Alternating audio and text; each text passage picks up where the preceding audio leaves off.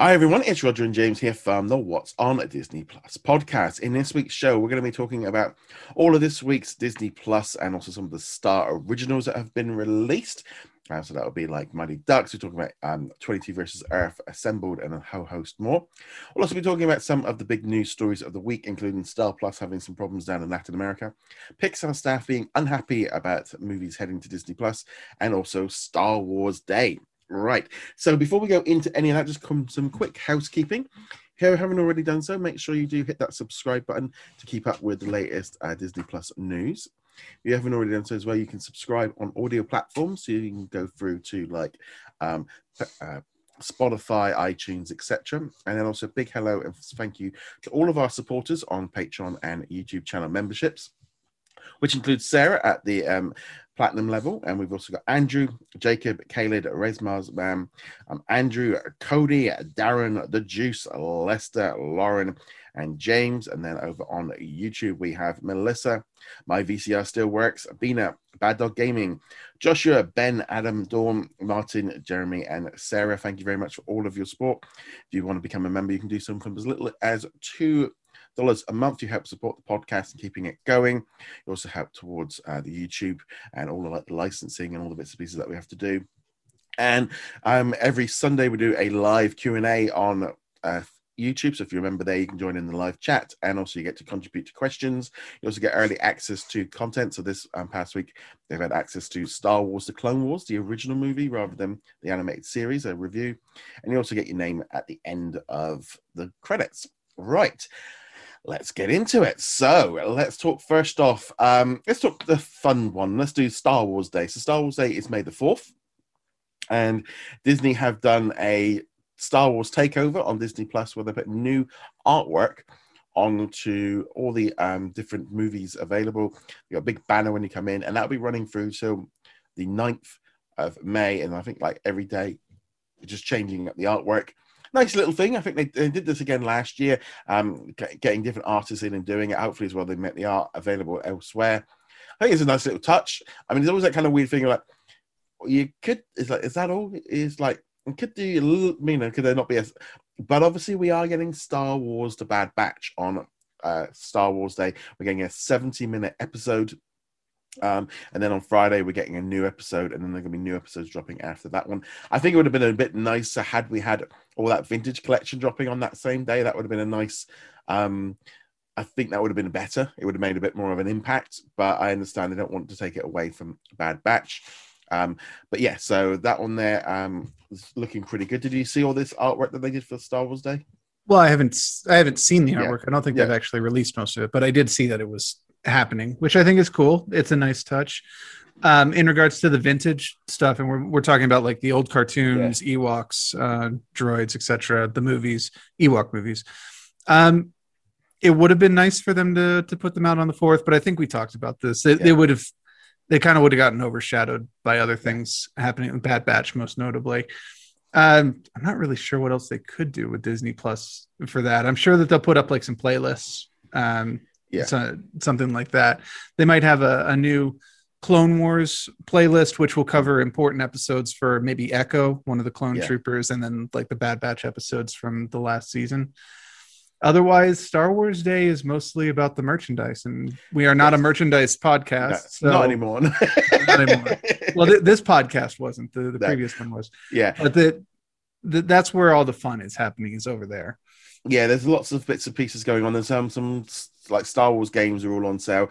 Um, but importantly as well, the Bad Batch are coming to the Galaxy of Heroes video game. oh, There's also like the Mandalorian is being added to the Zoom Zoom game, and um, there's also a VR Star Wars table game out, and it's got one of the tables is actually a new Mandalorian one. So, um, uh, so that's the uh the pinball table Yeah, right pinball one. yeah. yeah, and also um, I think because I've been tempted to pick up that Vader Immortal one, but I haven't got the the one thing. But i was i think the is the vader immortal one and that's only on oculus right You so, to- yeah, I think. I oh did think they finally release it Yeah, I think so. But oh that's Yeah, right it there's- is on playstation and there's a whole host of other games all on set. So there's a lot of merchandise, new Lego sets. Keep an eye out. I'm sure there's going to be some fun stuff coming out um, with like uh, the Mandalorian. And I just, I kind of feel like Bad Batch would have been. It's like it, it feels a bit light of going.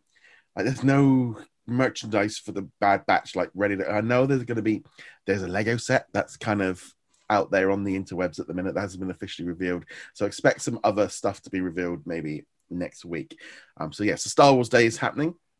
Um, let's now talk about some kind of interesting news down in Latin America. Uh, back at December's Investors Day event, they announced that they would be launching a separate streaming service in Latin America called Star Plus, which would contain all the information from Star and that we get over here in like the UK and Australia and Canada, and which is like 20th Century Studios, FX, ABC, merging it all into one app. But it has live sports, um, it has advertisements within the sports. Um, but looks like there's a problem because while they changed all the TV channels over in Latin America from Fox to Star, um, Lionsgate, uh, Starzplay, has put in a trademark dispute in Mexico, Brazil, and also Argentina against them using Star as a branding name because they say it's too close to their own branding and will confuse customers. Now, this kind of could have an impact on Star. There's been no news about Star Plus in Latin America for a while, and it's kind of quite weird because um, in Latin America they do they have been getting some slightly more mature content than the US has been getting, and they got like Glee and I think like Off the Boat was added, so they've been getting, but it's not getting everything. And then, also what's been funny was last week when they released the 22 versus Earth uh, trailer, they put up the wrong end card and it had this plus star on it, like we do, like here in the UK. Of course, that then got everyone excited that uh, maybe they've dumped the idea. They then pulled the trailer and was like, no, no, it's a mistake. But even more weirdly, they put out a weird tweet saying, oh, we've got something really excited to tell you, and never did anything after that. So I don't know what's going on down there, but this trademark could have an impact. It could just be, in my view, maybe Starzplay kind of going, give us some money. You gave us some money last time you launched Disney Plus. so um, I can see Starzplay's point of view that you know is very close to it, but also it's of the lines of, um, I mean, I just don't really understand why Disney went with a Star Plus, why they didn't do ESPN Plus for the sports and did what they did elsewhere. I, I, I don't necessarily agree with what they've done down in Latin America. No, um, and it really does feel like we don't know everything about what's going on. And obviously, we're probably never going to. No. There's probably a lot of uh, behind doors meetings between both companies. Mm. Um, yeah, I, I, mean, yeah, there's not really much we can do until we find well, out what the resolution is. I mean, this is the thing: is essentially Star Plus is supposed to launch next month in June. So you know, you'd imagine there would be a little bit more news and stuff coming up, but yeah, we're just going to have to wait and see. But that's it's just I just thought it was kind of interesting that there is some legal issues going on right now. I'm, I'm, I'm not surprised by Starzplay kind of jumping into it. Um, I think internationally is a little bit harder because adding Star, like onto us over here in the UK, was less of an issue because it wasn't its own standalone kind of thing. Um, but nevertheless, yeah, so it's a bit of a shame. And I'm to be, there's a kind of weird thing of ever since Star launched back in February, I kind of do feel like, especially like with the US and Latin America, of like how much Star has changed the Disney Plus experience. I know for, for me personally, I am watching so much more Disney Plus since they added Star. You know, there's so much more content on there. There there's so much more variety for me. You know, I'm you know, it's now going. It is that number one place where I do go and watch stuff because I'm be I'm catching up on TV shows that I've not seen before that I've been wanting to, um, and put things on in the background. And that makes a massive difference to me of like what we've been watching and stuff. So um nice to see um hopefully we'll get some news in the next couple of weeks. Um moving on from there another big story that broke this week was apparently some cast members were in pixar are not happy with the current situation what's going on with their movies because obviously luca has been shifted over to disney plus it'll be coming on june the 8th or june 18th um, but they're kind of feeling like, well, why didn't we get the Premier Access treatment? And you got to think from their point of view, they lost Onward because that one got released like the week before the pandemic hit, and then everything shut down, and then Disney basically shifted the movie straight over to Disney Plus in the US. Then they had um, Soul got shifted back three times to uh, Christmas Day. Disney Plus, massive success, huge numbers on Disney Plus, biggest movie uh, for a couple of weeks in January, um, it's won Oscars. It's won loads of awards. So it, it was a man mammoth success on Disney Plus. And then Luca has been shifted over as well. And you know their kind of view of I'll just read out a few of the quotes this was from the insider luca doesn't even have a premium price next to it doesn't make it lesser it's hard to grasp another one said we just don't want a title just on disney plus these movies are crafted for the big screen we want you to watch these phones with no distractions no looking at your phones and another person said everyone is worried about keeping their jobs if our films aren't seen by disney as being financially successful um, and then another animator added there will not be a change in how we make the films. That's what's important. The piece of art, that's what matters. So the, some of the last one was a bit more about it doesn't really matter where it goes, it's what, you make. And I kind of take uh, the way that they put it, I can completely understand. If you spent years working on a movie that you thought was going to go in the cinema and it goes to Disney Plus, and you maybe feel like that's the lesser model. That's one, you know, it would have been better on the big screen. It would have been that's where movies should be, you know, that kind of old way of like looking at movies. And then there's the other idea of going, maybe Disney have decided that Pixar movies, maybe you know, this one wasn't Luca and so they're new IP, so therefore they do they don't do as well at the box office. But then you look at the other way, go, well, if they go, no, no, we need a boost for Disney Plus. These are massive boosts for that. You know, we then get all the merchandise sales, we get more people into it quicker, and that might be a way that they're looking at it. The only thing that gets me of why Luca got shifted to Disney Plus while Cruella, Black Widow, and Raya all got Premier Access, I kind of feel like well, we shouldn't have Luca done that as well. Um, that was my only because that's the only one that's been shifted. Um, so I can see why I can see why they're upset, but at the same time, I think they need to get past the idea that maybe it's almost that kind of thing like well, going straight to Disney Plus is a bit like going straight to video. And it's kind of it's not as premium and they they're work so i don't think they should be worried. I mean soul showed them that this was a this was a massive success for disney. Yeah i think anybody who thinks that disney is going to look at the numbers and say oh pixar is not pulling their weight uh, doesn't really understand the situation and if disney ever does take that perspective that is a good indication that it's probably time to jump ship because that, means they don't understand their own brands um, first point, um, I would absolutely have considered Luca a better choice for premium access than Cruella. Like I'm not even remotely considering buying Cruella. I would probably have thought deeply about Luca one way or another. Um, but that's a personal yeah no I, I i get that. I, I i'm much more excited about luca than i am cruella. It's kind of that feeling of luca's brand new and fresh. Yeah. So i think there's really two ways to look at it. I mean uh, with a lot of variations on it. But one way is w- what this one employee is looking at it where uh, it devalues the brand because they're they're saying, oh, um, we don't trust you to with the premium access. We don't it, and that's one way of looking at it. Yeah. The there's the other way of looking at, it, and this is the way I personally look at it, is that Disney actually has so much respect for the Pixar brand that this is the carrot that they use to pull people in on Disney Plus. It's like, look, we've got it's not just the shovelware, it's not just the stuff we're tossing out there. This is actual good content that you can get right now at the base price. This is their incentive to bring people in. You've got top quality Pixar movies right here, right now, no extra cost. And but I can see both sides on that. And yeah. I can definitely see why the animators would would feel like, well, we it's not enough for people to acknowledge that Luca and and Soul are these great movies. It's also you need to have that feeling that it's good that there there has to be a huge endorphin rush for like we broke one billion dollars at the box office. And if I worked on a project and it broke a billion dollars, I would definitely be like, yeah, this is this is a pretty good feeling. Well, I think I think that is the thing of like you know maybe they looked at how Raya did and were like, look, the animated stuff just doesn't it it sold it maybe sold it better for them than Raya. That could be the way that they looked at it and go, well, actually, we got a better return on our on what we wanted from Soul than we did from Raya on Premier Access, and that's that's one way I think you could look at it. Um, and I think that's definitely, I think the, the way I would look at it and go, they maybe uh, have got a little bit of data now. Yeah.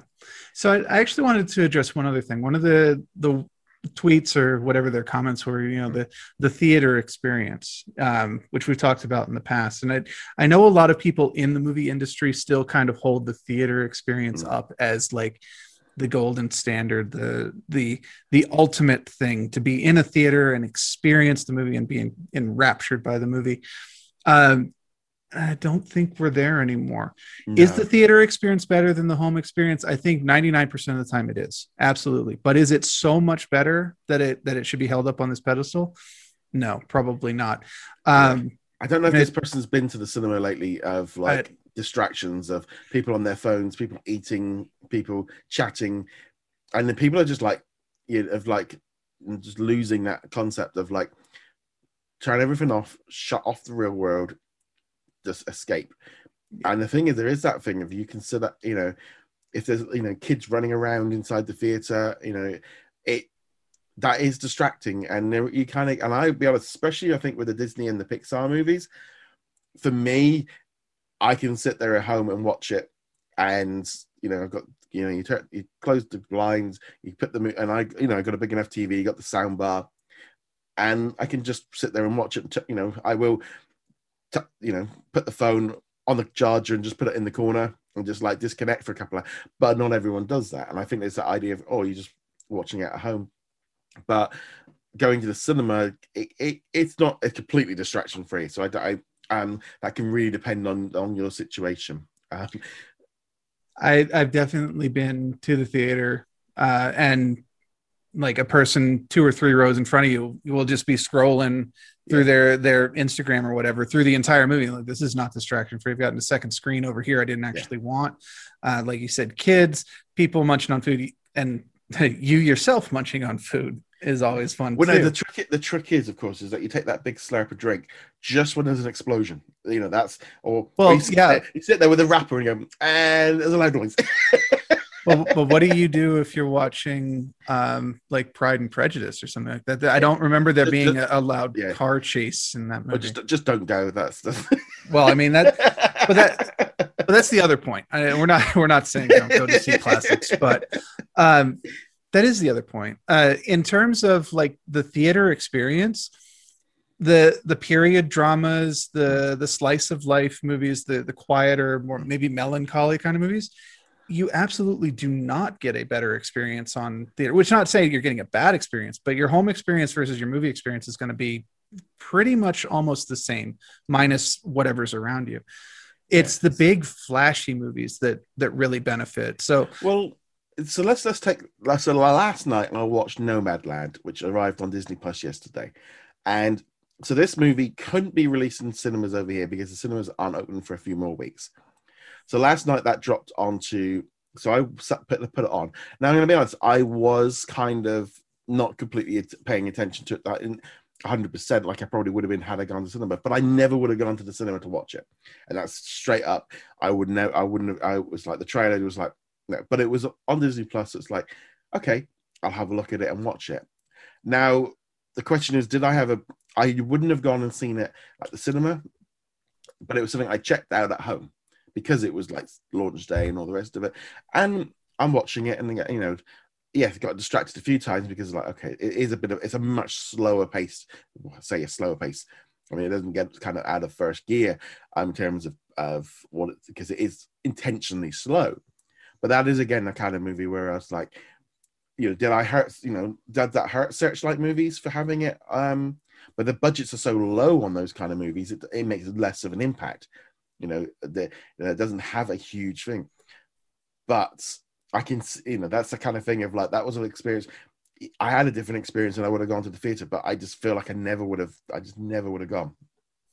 Yeah, and how different would it have been? Uh, it depends a bit though, because I haven't seen Nomadland, so I can't speak yeah. to that one. But something like No Country for Old Men, a, a movie I quite like a bit, but it, it's also a slower movie. There's brief bursts of action, but otherwise it's mostly people talking um, and being threatening to each other. However, there are mixed into it these absolutely beautiful sweeping shots of uh, you know the Texas high desert, and they're gorgeous, and they, and they would look fantastic on the big screen, and they look fantastic on you know a modern 4K uh, HDR. Even though it's not like a super flashy movie, I think it does look better in the theater for yeah. those sweeping shots. Well, Nomadland had some fun, amazing like sunset sunsets, and it did look great because watching obviously, you know, Disney Plus 4K big 65 inch TV looked great. so much stuff. I think apparently there's re- like a lot of reports of like Kevin Feige kind of saying, "How did you do this? Do all these amazing sunsets?" And they're like, "We were just there to film them." You know, he got so used to CGI, he kind of lost the track of like what was, you know, how beautiful they could be out in like the Badlands and out right. in out in the, the you know the, the northern sta- you know states. I think it was uh, George Lucas talking to Steven Soderbergh, the guy who did Gangs of New York. Yeah. Um, and maybe not Soderbergh, but like he did a whole bunch of practical sets, so it looked like old New York. Yeah. And George was like, you know, you can do this all with computers, and it's like, yeah, but it doesn't look as good. no, yeah, it's it is. Um, I think it's just one of those things of like you know, experience. It is very different, and there are fors and against. Um, and I think that's ultimately, you know, like you know, like the like the whole thing, like with what HBO Max is doing, where cinemas are going both. You have the choice. Same thing with Premier Access. It fits both people. You know, it's like Black Widow. Some people are going to want to watch that in the big screen and have the full on experience. And I think a lot of people will want to. And then there's going to have other people at home going, yeah, I'm going to sit at home. You know, I don't have to worry about, you know, eh, and does it make it a lesser experience? I mean, if you're paying 30 bucks for it, it's different, but there is that difference of, and there is that big difference. When you're paying 30 bucks for it mm, at home, does that make you much pay, paying much more attention? I think it does. Um, I think it, I think it that has another impact as well. So I can, I see where they're going, but I also feel like in some way they, it's I think for Pixar, it's the fact they got hit three times. They got you know three times in a row with you know just movies not doing it. They should be really proud of what they did with Soul because that I mean that was a huge success, and I'm sure Luca is going to have a very similar line. Hopefully the Oscars and stuff will rake up now and go, yeah, we need to kind of include films that are streaming, otherwise we're not going to have a lot left. um, well, yeah. I mean, the 2021 slate is looking pretty interesting towards the end of the year for stuff going into theaters. But yeah, I, I mean, 2020 changed everything in terms of that. Mm. But I'll reiterate from the beginning of this if anyone seriously thinks that Disney is going to devalue Pixar because uh, their movies are not generating revenue or directly generating mm. revenue, really doesn't understand how uh, Disney works in this case. And if Disney does start working on that, going, "Hey, Pixar, why was Onward such a bomb?" Uh, yeah. That would be definitely a mm, maybe sell your Disney stocks. Uh, well, if, I think the trouble is as well. It's like with you know, obviously, like Pixar movies generally do. You know, they can do pretty good at that. There's a lot of big, like big, heavy hitters, but there's also a lot of like you know, three, four, five hundred million dollar brackets, and they need that to make the money back. Um, and I, it is that kind of weird thing because it does feel like this year, you know, we've not had that whole move every movie. You know what? Mo- you know that whole what movie is coming to Disney Plus like we had last year because they were just moving. You know, we had Artemis Fowl, the one on the Ivan. You know, we were like, you know, so we were like, what one are they going to pick? Which one are they going to? Are they going to delay it or move it to Disney Plus? Whereas this year, it's been like, you know, what are they putting? Are they going to do it on Disney Plus Premier Access? The the we kind of feel like the idea that the, that whole process of them shifting to Disney Plus just might not be such a big thing anymore for them. Well, yeah. Now that the theaters yeah. are probably going to be opening full capacity in the foreseeable future, they're going to want that box office money. Mm-hmm. I mean, yeah. that that's basic economics. And there, and I agree with there is that feeling of if it goes to cinemas and it does well, it does feel like it, it does feel like a bigger movie. I mean, uh, mm-hmm. you know, you when you flick through, when I used to flick through like the PlayStation or the Amazon store and you see movie after movie that you've never heard of, you do view it and oh that's just that's rubbish. You know, there is that kind of and it's built into us. And I can I can see where they're coming from, but at the same time, um, you know, boosting up Disney Plus is not a bad thing. Yeah, and uh, similarly, you know, you look through those those catalogs and you'll see big name actors attached to stuff. Prior to 2020, if you saw a big name actor attached to a movie that you'd never heard of, you would just immediately go, there is no way this is any good yeah. at all because they would absolutely be hyping the heck out of this. And I haven't really shaken that. So even looking at 2020, it's like, oh, that's a big name actor, but I've never heard of this movie. And then kind of like, well, maybe I never heard of this movie because like nothing's going to theaters right now. Yeah. Um, I mean, I think, you know, a lot of them now are doing the press junkets and kind of getting things going. Netflix kind of has a very weird view with like promotion. They don't spend a huge amount of time promoting stuff, they kind of well, it's like, hey, nice new shiny toy next week. well, like, Netflix has carved out their niche, and their niche yeah. is the drop everything for one week and get the hype for that one week, and then move yeah. on to the next thing. And they get the the rare Tiger King that lasts for you know a couple months. We got that um new movie, um Army of the Dead. Uh, that um that actually looks kind of entertaining. Yeah, that's that's that is one that I do want to watch on Netflix. So that's definitely um on my watch list. Right, let's now move on to some of the reviews because we this is the we kind of got to this thing of like this is the new normal because we've been joking about the fact of like you know we had last this time last year we were like mm, we've got one short to talk about you know we're going to talk about lamp life this week um and you know reviews kind of you know we had maybe one episode so we're in this new zone now where we've got five originals a week new episodes we've got star originals we've got new it's you know we've got so much content and so much to watch so let's jump into the first one 22 versus earth a new uh, so short about five minutes long what did you think of this one uh, for a five minute short, it was fine. Um, completely forgettable. Got a couple of chuckles out of it. Yeah. Inoffensive, and and that was the end of it. I'll probably forget about it by the end of next week. Yeah, it was very. It, it was. It kind of actually showed to me of going, yeah, twenty two is not strong enough for our own movie. Not without some better story than because this was like, it, it kind of got going and it was over and like, okay, that was kind of cute. Um, it was fun it was fun. I enjoyed it, and I definitely would recommend Soul fans check it out. But it was kind of just I thought it. I did think it was quite funny with you know get this gang together and they're all going to try and stop it, but they ended up loving it. I, I, mean, I think that's the thing of it. It was funny in the execution, but you could see where it was going immediately. Yeah. You could see all the jokes coming, including yeah. the final one. Like, oh, what's the meaning of life? Cut the black. And it's like, yeah. oh, seriously? Come on. Um, no, what I was hoping for, and, I, and, we talked about last week or maybe the week before, was I was kind of hoping we would see 22 interacting with famous historical figures like like they do in the movie. Uh, I would I could watch that for 10 minutes yeah. of her just completely ripping on on uh, historical figures, and instead we got this weird caper Generic. drama. Yeah. yeah, but I mean, you also don't have much room to work with a five minute. No, it's it's a nice show. Um, definitely. See this there's that kind of thing like this is the kind of thing Pixar that's what they should be used for. That kind of, you know, you put your put your junior teams on this kind of thing, let some people practice out some stuff and do more of this, you know, short, you know, and keep keep franchises alive because that's kind of what Frozen have been able to do for years.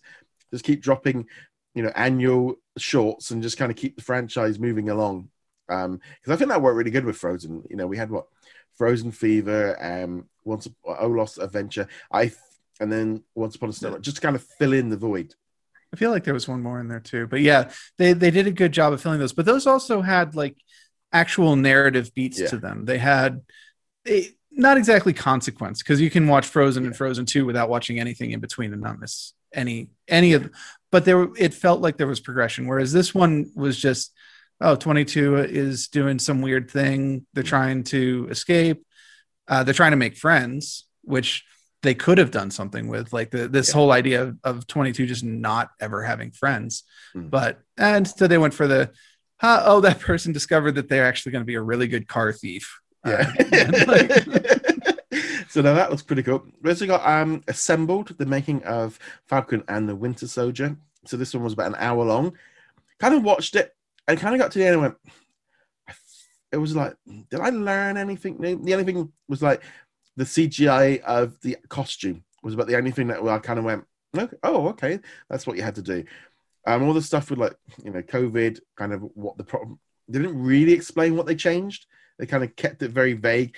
Well, we made lots of changes. Would tell us what you did. What was originally gonna? It kind of would have been nice to they they kind of emphasize that they've made changes and they had to make some change, but they like, well, this was the original plan. That would have been nice to kind of but they obviously didn't. I I think they might have held that back in case they want to use it for a future yeah. show of some sort, not necessarily a Falcon or a Captain yeah. America and the Winter Soldier, but just in general because they have storylines and mm-hmm. now they can cannibalize this one. Um, I think if this hadn't come out immediately after the show, it would have done better because a lot of it is them kind of recapping yeah. what happened. Not not directly but like the the actors talking about oh this is what my character does in this show. And this is why like i i did particularly like um uh zemo's section yeah. though where where you got to see how much fun he was having. But, he looked like he was having a lot of fun on set especially like trying to pimp out sokovia um That as was a, as, a, as a as a board of the um, tourism board. I thought that I did like that. Thought, frankly they should have they should have made that a trailer. that was hilarious. Um, sorry I interrupted you there. Yeah, no, it's. A, I think it, it, it's the thing is with this. It kind of feels along the lines of all this stuff was being filmed, and then they're like, mm, do we put it in as extras? Do we put it as a series? Do we? It was like, right, we're going to film this, but we don't really know how we're going to like show it off because you know it over it does like change how they do it. Um, and I I get how they're doing it. It's the kind of I'm glad that they are doing it like this. I do think the assembled system. I think it's stronger as one solid show rather than doing 10 little shorts all with different themes. I think that's better. Um, it's better. I think it's better than doing it as extras because they get lost in the shuffle on Disney Plus. Um, so I thought it was okay. Um, I just sort of thing afterwards, like, should I write a review of this? And I'm going, uh, I don't really anything much to kind of just say. It's like, so, it's like it's, it's all right, but yeah, I, I, I'm kind of like, yeah, I, I, I didn't, I didn't feel so confused with it like I did with I think with WandaVision. It was like, how did they do that? What did they do that was different? Was this was like, no, this is just your standard Marvel thing. So I suspect, um, and I'm basing this on pretty much nothing, but I suspect that since Winter Falcon and Winter Soldier was actually first on the roster, they really were just picking B-roll footage and behind the scenes footage yeah. that they just kind of arbitrarily created. Whereas WandaVision really got to benefit from them going, oh, we, we did the Mandalorian gallery and that worked yeah. out really well. So maybe not some of the initial stuff, but like the post COVID, uh, when yeah. they had to do some reshoots, they can be like, all right, let's get some proper behind the scenes. Let's get some things that will actually uh, televise well on their own. Yeah. So I think that I think that was part of it. I also wanted to talk very very briefly about what you mentioned before with the CGI, um, yeah. where they talked about fixing Sam's suit. They mentioned this a little bit in WandaVision too, where they talked about how Vision um, they added a lot of stuff in that, and this is why I tend to get annoyed about people being like CGI is the most evil thing of all time and stuff. Yeah, when you do it for things like the Phantom Menace or yeah. or even let's say the end of Infinity War, which is just a giant CGI yeah. fight video theme game. video game with these um these little monster things and whatnot. Yeah, okay. I, I totally agree with you on that. But when CGI is used well, you don't, don't even, even notice it. You and and this is where it is used well. Background features and touching up uh, the costumes, and all sorts of small things.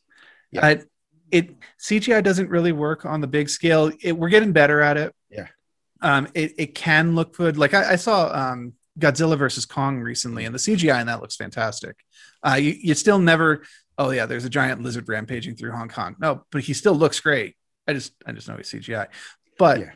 but this and WandaVision, where they're talking about you know um, adding like prosthetic parts to his face and stuff works perfectly. You don't even know it's there, and if they didn't mention it in the in the behind the scenes, you would never know. Well, it's like the whole thing with his suit. Never even never even crossed my mind. I thought he because I said, "Oh no, he's wearing the suit." I'm like, okay, cool. And like, oh, it creases. I'm like, wow, oh, right, okay, something so simple that yeah, because if you saw that on the screen, you'd be there going, "Oh, that looks a bit like homemade." Um, but yeah, no, it, it it may, I, that was one. There's other thing like you know, oh, well, you know, we made this massive wall of monkey heads, and we spent all this money. We made fifty. We didn't even notice it in the movie. Didn't even. Uh, like sometimes you go, you guys spend a lot of time on stuff that no one really notices. but that's the, but kind it's, of the. It's there to kind of you know, like we we did it and like, but yeah, but it's all blurry. You can't even see what it is. but that's but that's the ultimate catch 22 of these yeah. um, background artists and the cgi artists if you don't notice it, it then worked. then yeah, it worked and no big deal. Even if it's something that just doesn't even show up in the final release, like it's blurred out or the camera never pans over it, no problem. But if it's not there, oh yeah, you notice it's not there. Yeah. I mean, I, I, I definitely there was parts of the part of the episode I liked. Um, you know, showing how they made um, was it Maribor? Maribor? What's that? Madripoor. Madripoor. You know, like turning like this old street with um a, um, a track running through it and kind of taking inspiration from a clip that and I remember I actually remember seeing that trip that, that clip of you know people stepping out their doorway so I've I instantly like oh yeah I know that I've seen that clip myself of this street in Asia where there's literally the train track runs right through it so I thought that was pretty good um so yeah, I thought it was okay. I'm glad it's there. I, the one I'm really looking forward to from this series will be um, the What If one. That's the one I'm going to be much more interested in seeing how this all works. Um.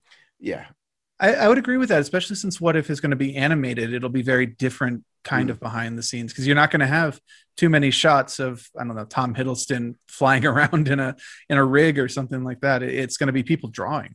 Mm. Yeah, so that's that's the definitely one. So I think the next one will probably be uh, will be Loki. No, no, Loki, it'll be probably Black Widow might be the next one because Loki kind of finishes after Black Widow. So yeah, that's, that's that's kind of what I'm thinking it'll be. Yeah. So that one was pretty cool. We also got a new episode of the Mighty Ducks. So this one was the kind of the nostalgia episode where we brought the original team back. Um, they kind of did a, a, gala where Bombay wasn't invited to, and then there was a whole other subplot with Evan kind of being tempted with the idea of rejoining the Ducks. And it was kind of one of those with I think with that story of like, you know, he's he's hiding it from them and he kind of wants to go back. And the mum kind of goes, No, it's your choice, which I thought was good. That was the, f- the first moment I go, Oh, she's actually letting him make a choice here rather than, you know, she kind of charging in with all things kind of and and I kind of thought it was like at the end of like because you you said last week like right we need the one thing that's going to pull them apart so they can all come back together. So that was it. And I kind of sitting there with Evan, kind of going, no, he, he did make the right choice. He, he, made the wrong choice in not telling them, but he's standing there in the, in the ice going, but I picked you guys. you know, it's like you know they're all just. You know, I mean, he's gonna have to do some making up. I was a little bit on the lines of it would have been a bit more fun had he jo- had he joined and then got benched and then quit or so. So it could have been a lot more you know, well, no, he did. He made the right choice for the guy. He, he did pick them. But yeah, we'll see where that goes next week. Yeah, I was I was very concerned when it ended last week with, oh yeah, the coach of the Ducks wants to talk to you, and you're like, oh no, they're going this route. Um, and, but he does make the right choice. Uh, he makes some mistakes along the way. It wasn't just that his mom let him make the choice. She was just like, no, this is your choice and you have to make a choice. Yeah. Do it. I'm not going to make it for you. And even Bombay was like, well, I know what I would pick, but you got to pick. And yeah.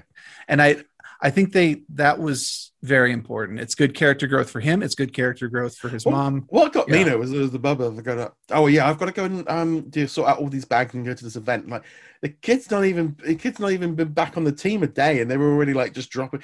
They're like, like I think most parents probably would have been like, uh, what? oh, it it looked like she was gonna say no for just a yeah. moment there when she was in the office with the other woman, and and and then she buckles and she's like, yeah. all right, fine, I'll do it. Yeah. Uh, but I think she was also mostly surprised by like, wait, what do you mean he practiced with the Ducks? Yeah. I didn't know. Yeah. Uh, if anyone has uh, should have felt betrayed, it'd be her, especially if she put all the work into building up this team for him. Yeah, mom, like your team sucks. I'm going. Yeah. um, we'll we'll see the fallout with the team itself next week, and, and how we still he, got we still got four episodes, and the whole nostalgia thing. I'm going to be honest, as a person that only watched the first movie last year, well, I think I did. I don't remember watching as a kid, even though my mum said I did. Um, I that was lost on me. I, it was basically, oh look, it's Foggy from Daredevil. That was that was me. That was I'm there going. I the other I was like, right, they're really bad. This is just like I didn't have that hope. I mean, I understood them all kind of, st- but even just the way they all stand was just like, oh, this is just too dramatic. It, you know, the lighting all changing when they walk in. It was like, okay, I know what you're going for. This kind of feels like this maybe should have been much earlier in the season to get people excited. Um, it, I for me, it just fell flat because I wasn't that it, the nostalgia didn't accept, didn't interest me. Yeah, I enjoyed it, but not on a nostalgia level. I actually thought they made pretty good use of the characters, bringing them back um, as like a reality check for Bombay, yeah. um, it, which is another staple of the Ducks. They uh, the coach being like the big jerk or or being at odds with the team and then the team having this moment where like all right no we there's being a mis- misunderstanding. We got to go fix it. But yeah you can definitely tell who's been acting and who hasn't for the last several years. Uh, and especially the guy that did all the flips and turns. I mean he, he was amazing. Well I think that was actually him legitimately on the ice for a lot. Well, I'm then watching. I'm like watching his face going, oh, "Well, that, that, looks. It's like they, they the edits aren't too bad on this." they were they were much better than Bombay skating around in like episode three or whatever. I mean, I, when, that, when Bombay did it, it could have been a, just like me rolling in on a, on it with a, a, a wig on. It was so, so, so yeah, but uh, but I mean, honestly, they didn't have much of a part anyway. Yeah. They, their job was to remind Bombay of who he was and why he did it in the first place, yeah. and they did that just fine. Um, overall, I think I enjoyed this episode. It's probably one of my favorites of the series, not necessarily for the nostalgia, but because it is a more serious episode. Obviously, we're not into full drama yeah. mode; it's still a comedy. But the fact that they actually spent time on important plot points and there's actual growth for several of the characters in the, the series meant for me i was more engaged with this episode than i have with some of the previous ones. Yeah no I, was, I enjoyed it. I'm i'm it's that kind of thing of like this series is something i am enjoying. I'm glad people are liking it. I think there's a lot of people it seems to be a lot of going on on the on our facebook group and on social media. People discovering mighty ducks and big shot. Now that falcon has kind of um, left a bit of a space.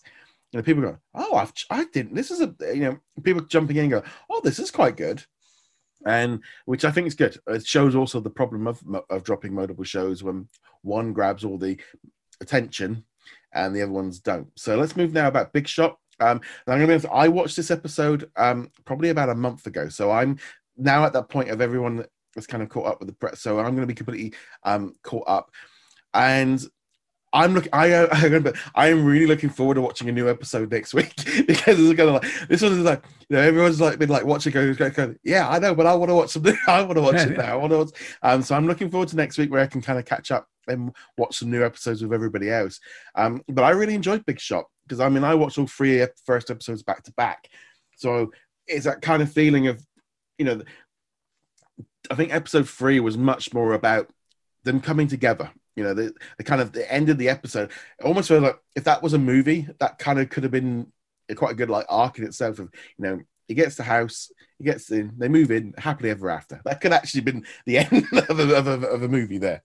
It could have been, um, but I actually consider this one kind of weaker than the other mm. episodes. Uh, so I did not have the benefit of watching all three of them together, so they don't blend together for me. This, and there were parts that I really liked about it. I liked how his daughter kind of integrated into the group. He tried to force it at first, but then they're like, yeah. no, actually she earned her way into the group and her her butting heads with the the pompous yeah. English teacher was great. Yeah. But but the the degree to which they had um, John Stamos being just completely oblivious to how to take care of his daughter was a little bit just like, all right, can we move past this story? This has been done to death a thousand times. I don't really need to see this one again. And there's also that kind of thing as well. And then they kind of go, right, okay.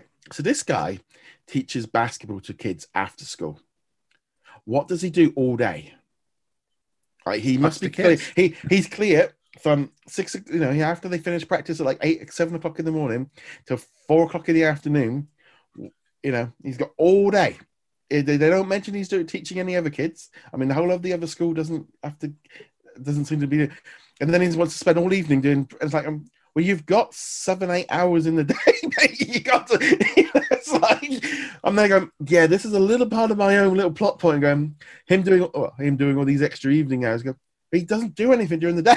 he's got how long does he? Well, I don't know. That's my only issue. Going, he's got six, seven hours a day to do prep for these practice. I I do think they made it at least a little bit clear that he was making stuff for himself to do because he did not want to deal with uh, yeah. settling his daughter in and and going house hunting and it yeah um and so i'm willing to give them that but at the same time I'm like eh, you overplayed it um yeah. he he he obviously cares about his daughter but the the degree to which he doesn't know how to handle her is just weird honestly yeah. And i get they've been he and his wife were separated for a while and and so he he hasn't had to take care of her properly but I, I, yeah, but I would hope. But then this is going to be the thing, isn't it? Of sh- she's going to teach him how to handle the, the teenage girls. The teenage girls are going to teach him how to handle his t- daughter. You know, you can kind of see, you know, this like but, big like loop um, of where where this is where this is all going. But it's weird because at least some of the girls on the team he already gets along fine with. Like that one yeah. girl has a crush slash daddy issue with him going on, and then there's yeah, other yeah, and there's other ones who at least even if they're not like, oh, he's the greatest coach in the world, they can be at least well, I understand why he is this giant jerk and why he's pushing us so hard. I don't like it, but I understand it and respect him as a coach. Uh, so it's weird that he's having such a hard time connecting with his daughter. Now, obviously, they they kind of wrap it up a bit at the end of the episode, but I'm sure that that's not the end of this plot. As yeah, I think I mean the whole thing as well with him like losing his father of what why he kind of connected with Destiny with her like not having a dad and him kind of you know, putting down the paperwork and going and playing basketball with her and kind of just spending, you know, given and obviously then his daughter gets a bit like um jealous of that, but then kind of sees what happened, why he did it. I just think it was I think there's that kind of feeling of this series showing a little bit more of a mature side. It's a little bit more of this is a proper TV series. It is um there is adult issues you know, we're getting a lot more stuff coming in, into it. There's going to be a whole host of other stories by looks of it because um, some a new coach was revealed last night. Um, so there's going to be as a rival kind of thing. So there's things are going to be moving along, but I do I much prefer Big Shot over Mighty Ducks because it's a little bit more mature. You know, the kids are dealing with slightly more issues than the Mighty Ducks kids. Um, and I'm, like I said, I'm really looking forward to kind of jumping in with some new episodes um, later next week. Yeah, I, I, I kind of definitely feel like if I was to pick one out of Mighty Ducks or Big Shot, I would go with Big Shot. And this again is the problem of running these two shows simultaneously. They're way too close, way too similar. There are differences, but and then we're going to have High School Musical next week, or not next week, the week after. Um, I do feel like that's my one issue. We shouldn't. It's this natural comparison between the two. Yeah. And I'm on the same page with you, uh, which surprised me because as a hockey player, I would have expected to like the Ducks more. But Big Shot is the one that I look forward to more each week at the moment. And I think it's the better show, uh, mostly for that maturity angle. But I will also point out, while it does have that maturity angle going, we've also got this one kid running around uh, doing that journalistic uh, thing where they're interviewing people and like, could this girl possibly be showing her hand more in like how she is slanting this piece she's like yeah. oh can can you can you say that again but without me talking so it can be as incriminating as possible i mean yeah. she didn't say that last part but she might as well have i'm just like the, this it feels like a weird out of place plot amongst yeah. the next now granted we don't know where they're going with it uh, it sounds like the daughter has not done the interview yet yeah um so we'll see how that one goes but yeah, it's like uh, obviously running some kind of hit piece on the coach. Yeah. And like, yeah. How how does nobody recognize that? I always find it funny as well, like with the Americans, like this whole newspaper thing and blog that American newspaper high schools do, because that's just not a thing over here. In the UK, we just something that never happened. It's just you know, yeah, it's not part of. So always it's just like a, a, a high school trope that we see in TV series. Going, they always have this like high school. Tr- uh, did you have one at school? technically we had one. I think it, it published well, this was before blogs too, but yeah. I think I think in my junior year it published like once in the yeah. entire year. So I mean, yeah, it, it's kind of a weird trope for for me too. Like you see it in like Smallville, you're like, okay, that makes sense because Kent's going to yeah. eventually become, you know, part of the Daily Planet or whatever. But like Riverdale and all the rest of it, like, yeah, it's like, so, uh...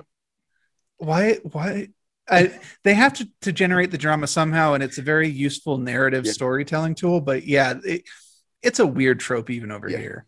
Yeah, so that, that's my own issue, but that's that's just in general. Um, right, okay, so we got some star originals as well to talk about. Um, we got Solar Opposites. So this new episode involved the gang getting lost in the woods and building a massive city out of a special bu- uh, thing that blew up turned it into a wooden city with wooden people. They all went separate ways. Um, one of them became a, like a massive money spinner, like like Wolf on Wall Street. One of them become a prostitute. One of them become um, a gangster, and another one become a fashion model, a fashion designer. And then there's whole other thing of a, of a serial killer living inside of the wall. Uh, it is absolutely bonkers. This show. Um, you get, every time I try to explain, you know, what happens in these shows, it just kind of go, you're like, what? What is going on? It's bonkers. I love it. Um, such a cool little animated series. See why it's continuing to get better and better views on the Nielsen chart each week. You know, there's a lot of people checking out Solar Opposites. So if you haven't done so, and you like a little bit, you know, if you like Family Guy, South Park, or anything like that, give Solar Opposites a go. It is a it is a del- one of my favorite um, originals that I watch every week is definitely Solar Opposites. If I had Hulu, I would check it out. Yeah. Um, it, since it's not integrated into Disney Plus right now, I can't. Um, if when they they integrate Hulu into Disney Plus, I hopefully I'll remember to check it out at that point. Yeah. Um, also got a new episode of Grownish. Um, so we got the first episode of season three. Now, for some reason, like Australia got these back in February. Canada got them in March, but we're way behind. So we've just got, se- but they literally only dropped seasons one like two weeks ago, season one and two like two weeks ago. So I've binged through the whole lot. And so it's watched episode three, and I've been I probably binged through two seasons of Blackish as well this week. So I've been kind of this has been the kind of thing of like, um, yeah, I'm I'm getting in the zone for this. So now it's like having new episodes every week for the next four months. So um, I this episode, the third episode, was a little bit like, oh, okay, I wasn't so keen on that one. I was a bit out there, but again, just nice having choice. You know, this is kind of some a group of uh, I wouldn't even say teenagers, but young adults in high in university going through life and you know all the issues that come with it. You know, boys, jobs, pregnancies, drugs, all the kind of bits and pieces. Um, so I'm enjoying that series. Again, so we're getting new episodes of that every week. There was also new next, new doll faced, new filthy rich over here in the UK. I didn't. I've kind of um next is a, right at the very bottom of our watch list. So you know we I'll get there eventually, but and it's that kind of thing. Once you know a show is cancelled, it just goes so to the bottom of your watch list to what to watch. And well, I'll get to it eventually. It doesn't matter because it's never it wouldn't it's never going anywhere. so um, we are kind of doing that one. Um, as I said, I also watched Nomadland, which debuted here in the UK yesterday and in Australia and New Zealand and Ireland. Um, really weird movie, very strange, very kind of. There were some poetic moments of like going, okay, I see what they're going for this. You know, this woman, you know, she's working at Amazon, and then the kind of the job at Christmas goes, and then the job goes, and then they kind of just wandering around like the north of America in the cold, all the problems that entail, like with your car and making connections and swap, swapping bits of it. It's a very different kind of movie. Um, something I probably wouldn't have gone if this was made, but if this was on Netflix or Sky, I just wouldn't have even bothered. I and I it help doesn't help. This is just that kind of feeling of going. Whenever something wins an Oscar, what I just I don't know what it is, but Oscar movies just do not resonate with me. Um, I mean, okay, yeah, I like things like Transformers and King Kong, where the things blow stuff up. I'll be honest, I like blockbusters. So uh, I always watch these Oscar movies going, oh, this is supposed to be the best movie of all time. And I'm watching it, well, that was something. it's just like, it's like, this is a serious movie. It tells a lot of interesting stories. I, it was better than I was expecting it to be. It's very slow. It's very plodding. It's got some beautiful scenery. I'm much more excited to see what she does with Eternals, and there's a lot of pressure on an ad. Like, and it's a very different kind of movie to this, but yeah, it was a it's a solid. It's a it was definitely I could I could empathize a little bit with this woman. Of I think having done a lot of like we know I spent a couple of months traveling around America in a in a van so there was aspects to this life that I kind of grasped, you know, that thing of feeling on the road, being camping and it's freezing cold in the middle of Dakota and all. You know, I I have exp- and experienced that a little bit, so I could definitely feel like that helped me connect with her a little bit more. But yeah, definitely a different kind of movie. Um, so I haven't seen it. I think it's on Hulu over here yeah, again. Yeah. Uh, haven't. I, I have to admit, I didn't even know the Oscars had happened until you were talking about it just now the, I I don't give any credibility to the Oscars anymore. Mm. It the thing to understand about them is it's the industry awards for the industry, yeah. so it's a lot of um, it's a lot of what the industry finds interesting rather yeah. than what people find interesting. Now, granted, I still don't give much credibility to like the People's Choice Awards or whatever kind of, else. Yeah, I always feel like the MTV the MTV Awards usually are the ones where like they're all the ones that are voted by the fans, and that's when you're going to see like the big blockbusters move. And I kind of it's that kind of weird thing with the Oscars. You can tell. I mean, the viewing figures for this year were. I mean, every year it's getting less and less, and they're going, "What's going on?" I'm going, "Well, maybe pick some movies that people have seen that might help." You know, it's just like you know, give some attention to movies that people love rather than random oh, it's random movies that people aren't interested in. You that's well, So you're picking movies that you that people your general audience isn't interested in. Um, in the old days where you used to be able to say pat something on the head and kind of go, you know, this is great, and it used to give, you know, they always used to talk about these movies getting a boost after the Oscars. People have like, they've, you know, I don't know. It just feels like the Oscars have like lost so much prestige because they've they've got way too caught up in giving other movies, which obviously need that kind of attention, but they they don't highlight anything mainstream, which then seems to like obviously so. The animated movie is the only one that ever seems to be like mainstream. Well, you will see the mainstream movies pick up in some of the secondary categories, yeah. like uh, special effects, makeup, yeah. um, costuming, editing. Uh, but even editing kind of lost it. One uh, was it Bohemian Rhapsody, which was a really good movie. Yeah. Uh, don't get me wrong on that, but the editing in it is atrocious. Like it's absolutely horrible. Uh, I'm talking visual editing yeah. here. Um, and the fact that it won the Oscar, I was just like, what are you even talking about? Did we watch the same movie? Uh, and I love the movie. don't get me wrong, but it, I can love a movie and acknowledge that it has yeah. flaws, and its flaws were definite in the editing. Um, but yeah, Oscars are the industry for the industry, and the industry lives in a completely different sphere than we do. And this actually goes back to what I was talking about earlier when.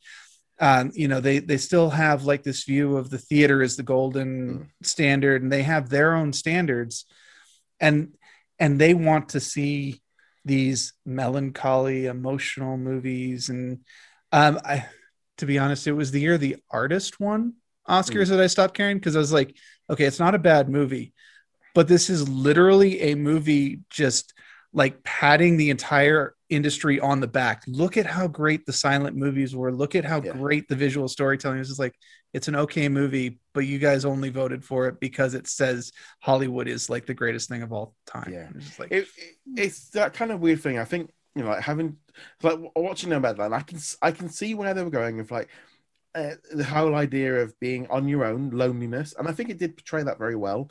Um, the loneliness of it, you know, being desperate, being, but she like she didn't say a lot of words. There wasn't, a, lot, you know, it was all said like through her face and just kind of you guessing what she's feeling. But at the same time, if you weren't in that zone, you might not necessarily pick up what she was doing, um, because you know, it, yeah, and I feel like this is kind of that one situation. Like, um, I see why it got so much attention, but at the same time, I'm going, this is just a movie that m- the mass majority of people are going to turn off. You know, they're going to put it on Disney Plus and they're going like, this is boring. It's just a woman in a van, and like 20 minutes, half an hour, and going, nothing has happened. And I, that's the whole point. You know, very little. You know, a highlight is a van breaking down, kind of thing. You know, it's very, very slow, and it is. I did enjoy it. I'll never watch it again. You know, it's not a movie that I'd, I'd ever watch again but like I said, had it been on Netflix, I wouldn't have even checked it out. It's only because it's like going, well, okay, Disney won an Oscar for this. It's on Disney Plus. It didn't go to cinemas. I probably should at least. I will. I want to talk about it here. Whether or not does, does it deserve a review? It's like going, I'm not going to write a review because a it's been out for a few months anyway. But in the US, and it's like, okay, I see where they're going with it. It's not my kind of movie. Um, but it's that kind of weird thing. You're going, wow, they really need to kind of. I it's like okay, so something like Jungle Cruise and Black Widow might not necessarily be the greatest movie of all time when they come out, but they've lost that kind of. I think that feeling of you know everyone's doing all these like side project movies that they all the actors love to do, but they're not the ones that actually bring in any money, um, and what people go and see. Well, I mean that's mix. I mean, like the the way that the, the, the viewing figures and you know the Oscars have got to be looking at this going why aren't you know, people and then blaming the you you know blaming us blaming streaming services. It's like yeah but you, you're not picking anything that people know. You know people want to see that fight between the big movies that they've seen that they love. You know you put nomadland up against i don't know i mean i wouldn't necessarily uh, let's just say um let's pick one say mulan or you know um king kong you know the king kong movie. Let's put those so you put nomadland up against them they're so different and it's that kind of thing like that people will know the other ones much more and yeah, for it would then make something that is a bit different try and stand out because it's got to got to I don't know it just feels to me like maybe they need some different kind of a I mean they've been talking about it for a while of making like a main like they I just don't know it's very strange of how they do it. So I'll take a, a kind of reverse on some a little bit devil's advocate. Um a lot of those movies, the really popular stuff, Black Widow, Godzilla versus Kong, even Infinity War, uh, Endgame, stuff like that.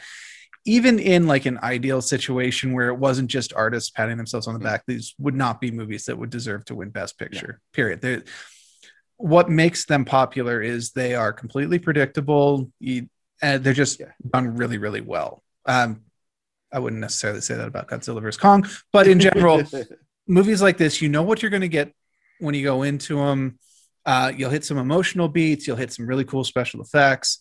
Uh, they'll be put, well put together, but at the end of the day, they're not going to be like super amazing movies. But they do need to find a middle ground between them. They need to find uh, movies that will engage people, uh, but still have artistic merit to them mm-hmm. beyond just being super flashy, super popular beat 'em ups.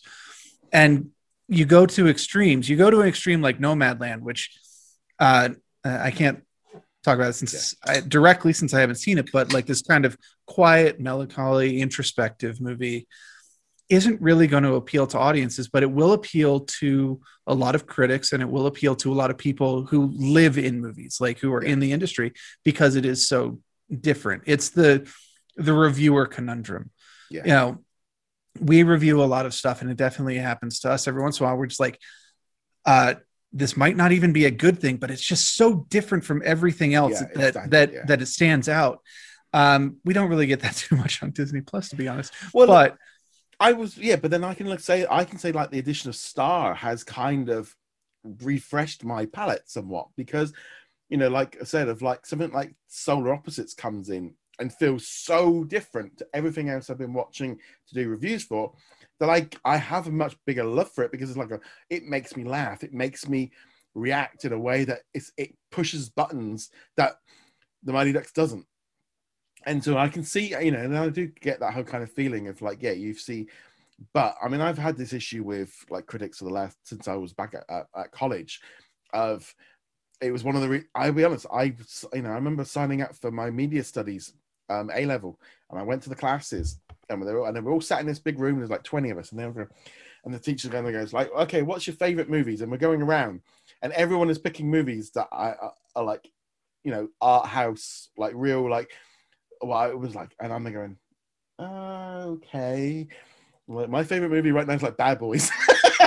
like, kind of like, and I'm like, and they were pulling out all the movies, and I did like a couple of classes, and I dropped the I dropped the course because it was on the lines of going, these this is just not the kind of like what I wanted to learn about. I wanted to know, you know, more about you know, and it was like, this isn't what I'm interested in. It was just, and I remember dropping it and going to my teacher going, you guys are just ripping apart everything that I like and, but it was that almost that feeling of like 19 people picking apart everything that I liked, and like I and they're like, well, I don't even like, and I just remember just going, no, no, this isn't for me, and I think that's just stuck with me ever since. Of just that feeling of going, you know, like mainstream stuff just doesn't get that same attention.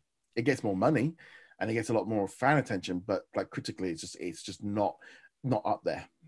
Yeah, and it, but it's completely fair in both directions on that one. It it is perfectly fine for critics to go, you know, um, uh, Ant Man and the Wasp is a middle road action movie. It doesn't offer anything particularly special except for super special effects. Now, I really enjoyed the movie. I think it's a lot of fun, but I can also totally understand why critics would be, well, we've seen all this. There's nothing. Yeah there's nothing that blows your brain on this. It, it, doesn't shake up the genre at all. It's not even necessarily a particularly good example of the genre. Uh, it, it does what it does fairly well, but it's it's not going to excel in any way. Even within the MCU, most people probably even forget it's a movie unless you're a really big fan. Uh, but by the same token, when they're over there praising these art house, house films, it's like you're not in touch with your audience unless you're writing for an art house magazine. That's a different yeah. story it's kind of that thing I feel like with um, just as a whole of you know like the, the the way people cling on to like Rotten Tomato and critics and you know and the critics say something's amazing and then the mainstream go to it and hate it and then blame the critics for them going and seeing it because they all raved about it or it goes the other way around of something's a massive success and the critics all completely just like dogged on it because they didn't like it and it is one of those reasons I mean I it kind of feels a bit weird and like you know yeah I write reviews and do video reviews but I don't consider myself in that kind of category of being a critic of like you know I tell well how I feel. Um, I'm not kind of really worried about, you know, if you agree with me or don't. That's my my opinion on it, and that's how I want to tell you about it. And you know, hopefully, if you what, and my idea is, and this is the thing with like reviews, and you find it a lot. Like I think much more in the video game territory than you do in the movie territory. I find, you know, you find with video game reviewers, they can the biggest mainstream movies or video games, they can completely get in on, and they talk about all the all the benefits and all they can play art and you can kind of connect with them as a as a person and they like this type of game but you don't and whereas with movies it kind of you definitely find that that i find like with the youtube community much more i'm much more unlikely to agree you know like with angry joe or grace randolph than i would be with a new with a, like a variety or a new york times critic it's just like you just it's very i feel for me i feel like i've gone into that line and going you know i'm much more in line of like looking at what they other people are saying, but I I don't tend to go off it too much. But it, that's to me my own little issue, like with things like Nomadland. I would point out that with video games, though, the time investment in them is so much larger that yeah. a lot of these reviewers do have to be specialized, and they and you will find reviewers who uh, match up with yours pretty easily because yeah. they'll, they'll probably be like, well, I'm only going to review racing games, or yeah. I'll do racing games and um, fighting games, or something like that. So when you get an angry Joe or zero punctuation or something like that, you know that you know what you're getting. Whereas movie reviewers will typically, in normal circumstances, um, watch three to five movies a week and then have to yeah. crank something out. And the, now it's only two hours per movie. Um, but that means they're not specialized. It means they're watching everything. Yeah. And and the things that stand out are the things that are different. Nomadland yeah. I mean, one of them yeah, and I definitely feel like with like like Disney Plus of watching, you know, I'm lucky enough that I do get to watch stuff in advance for some things. Yeah, and there is that kind of thing of like, okay, right, the review's due today, so I'll get that up and get and you do kind of, you know, that we have done it where we're watching stuff and going, right, this is really just like it's just average. You just feel like this is just bland, it is average. And I say that, you know, I don't I don't pull any punches if I don't if I think it's you know, a free is pretty much just just average. It's just, you know, as it is and then something does come along and you're going you know that's you know this is better than i was expecting something different you know like we said earlier big shot is surprising. It's because it's a little bit different than what we were expecting you know and you know whereas assembled and 22 versus earth was very much what we were expecting. So it was kind of you know in the middle. There wasn't anything great about it. And then what i say about like oh i really enjoyed i've been watching these other things. And it, it is nice having a lot more choice now.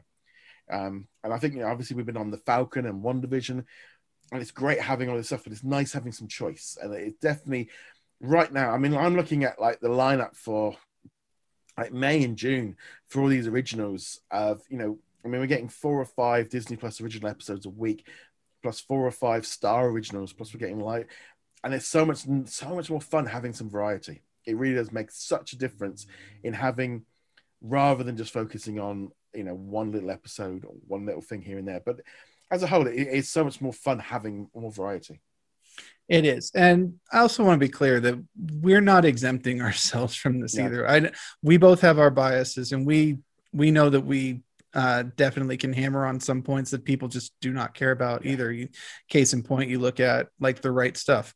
I knew I was going to love it. I'd love to, you know, yeah. just look behind me. It's it's all space, um, but it's not going to be for everybody, and I can understand why it didn't do so well. Or earlier, Bohemian Rhapsody, like the editing bit, most people probably don't even notice yeah. it. Um, I am particularly sensitive to editing because I have been a video editor before, and I'm not talking about like YouTube. I'm yeah. I've done like actual video editing, so I'm very sensitive to that. But most people, including you, probably didn't even realize uh, what is. And I hope I didn't ruin it for anybody by pointing it out.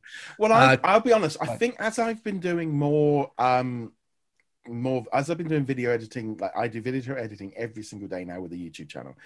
Now, I'm not saying my editing is anywhere like a movie. It's not, you know, uh, but you know, there's certain things of like, you know, I've been doing, you know, I, I doing little courses and stuff for trying to improve and little techniques, and I, you know, I'm doing this constantly and trying to improve but like you know that thing of like or a scene ends and like something else happens i can i am noticing cuts and i you know i am starting to notice you know those little different differences and that's because of going oh so that's how they did it or you know, and oh, they cut it there. You know, you can see the, and then, then but then that's why, like when you do a one shot, you can you much more notice it when you are used to going, wow, they they they really did go for that.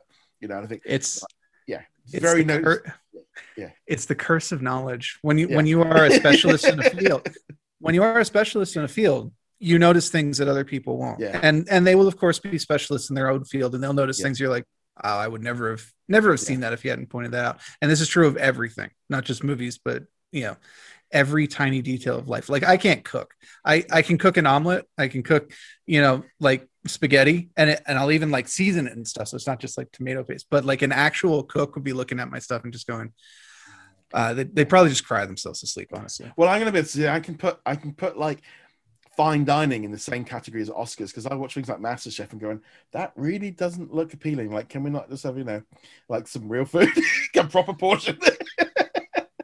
i'm not going to go down that path We're not going to go down. That. But nevertheless, guys, let us know what you've been watching on Disney Plus this past week. Love to hear your thoughts. Um, yeah, just you know, a nice array of stuff arriving. and love to hear what all you guys are thinking. Um, but let us know in the comments below what you think. Um, as a big thank you to all of our supporters on Patreon and YouTube. Again, thank you very much for um, supporting us. Remember to go check us out over at what's on disneyplus.com. Next week, we'll be talking about Star Wars The Bad Batch. We're to have two episodes that we can talk about the feature length one dropping on Tuesday and then the normal episode. Um, yes, next week's going to be fun. We've got uh, um, Star Wars stuff. So see you guys later. Later. later may the fourth be soon May- with you Yeah, it won't be too long. Right. May the force be with you.